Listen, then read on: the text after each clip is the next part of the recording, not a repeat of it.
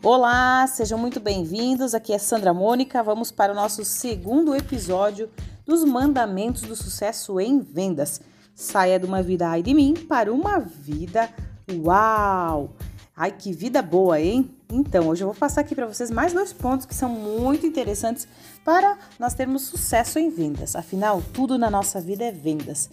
Nossos relacionamentos, nossa vida, nossos negócios, tudo nós temos que aprender a vender. Vender é desvendar.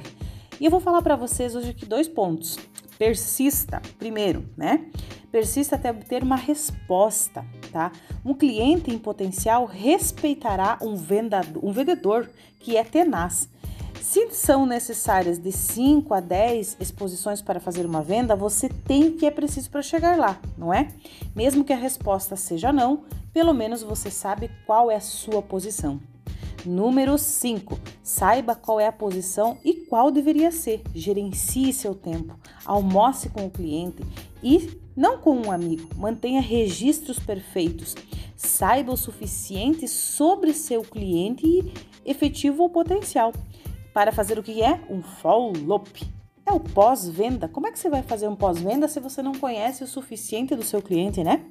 Então, é, seja organizada para conseguir atingir os seus objetivos e você ter sucesso na sua vida. Ficamos por aqui. Me sigam nas redes sociais, sou Sandra Mônica e nos acompanhe lá no YouTube, no Instagram e no Facebook.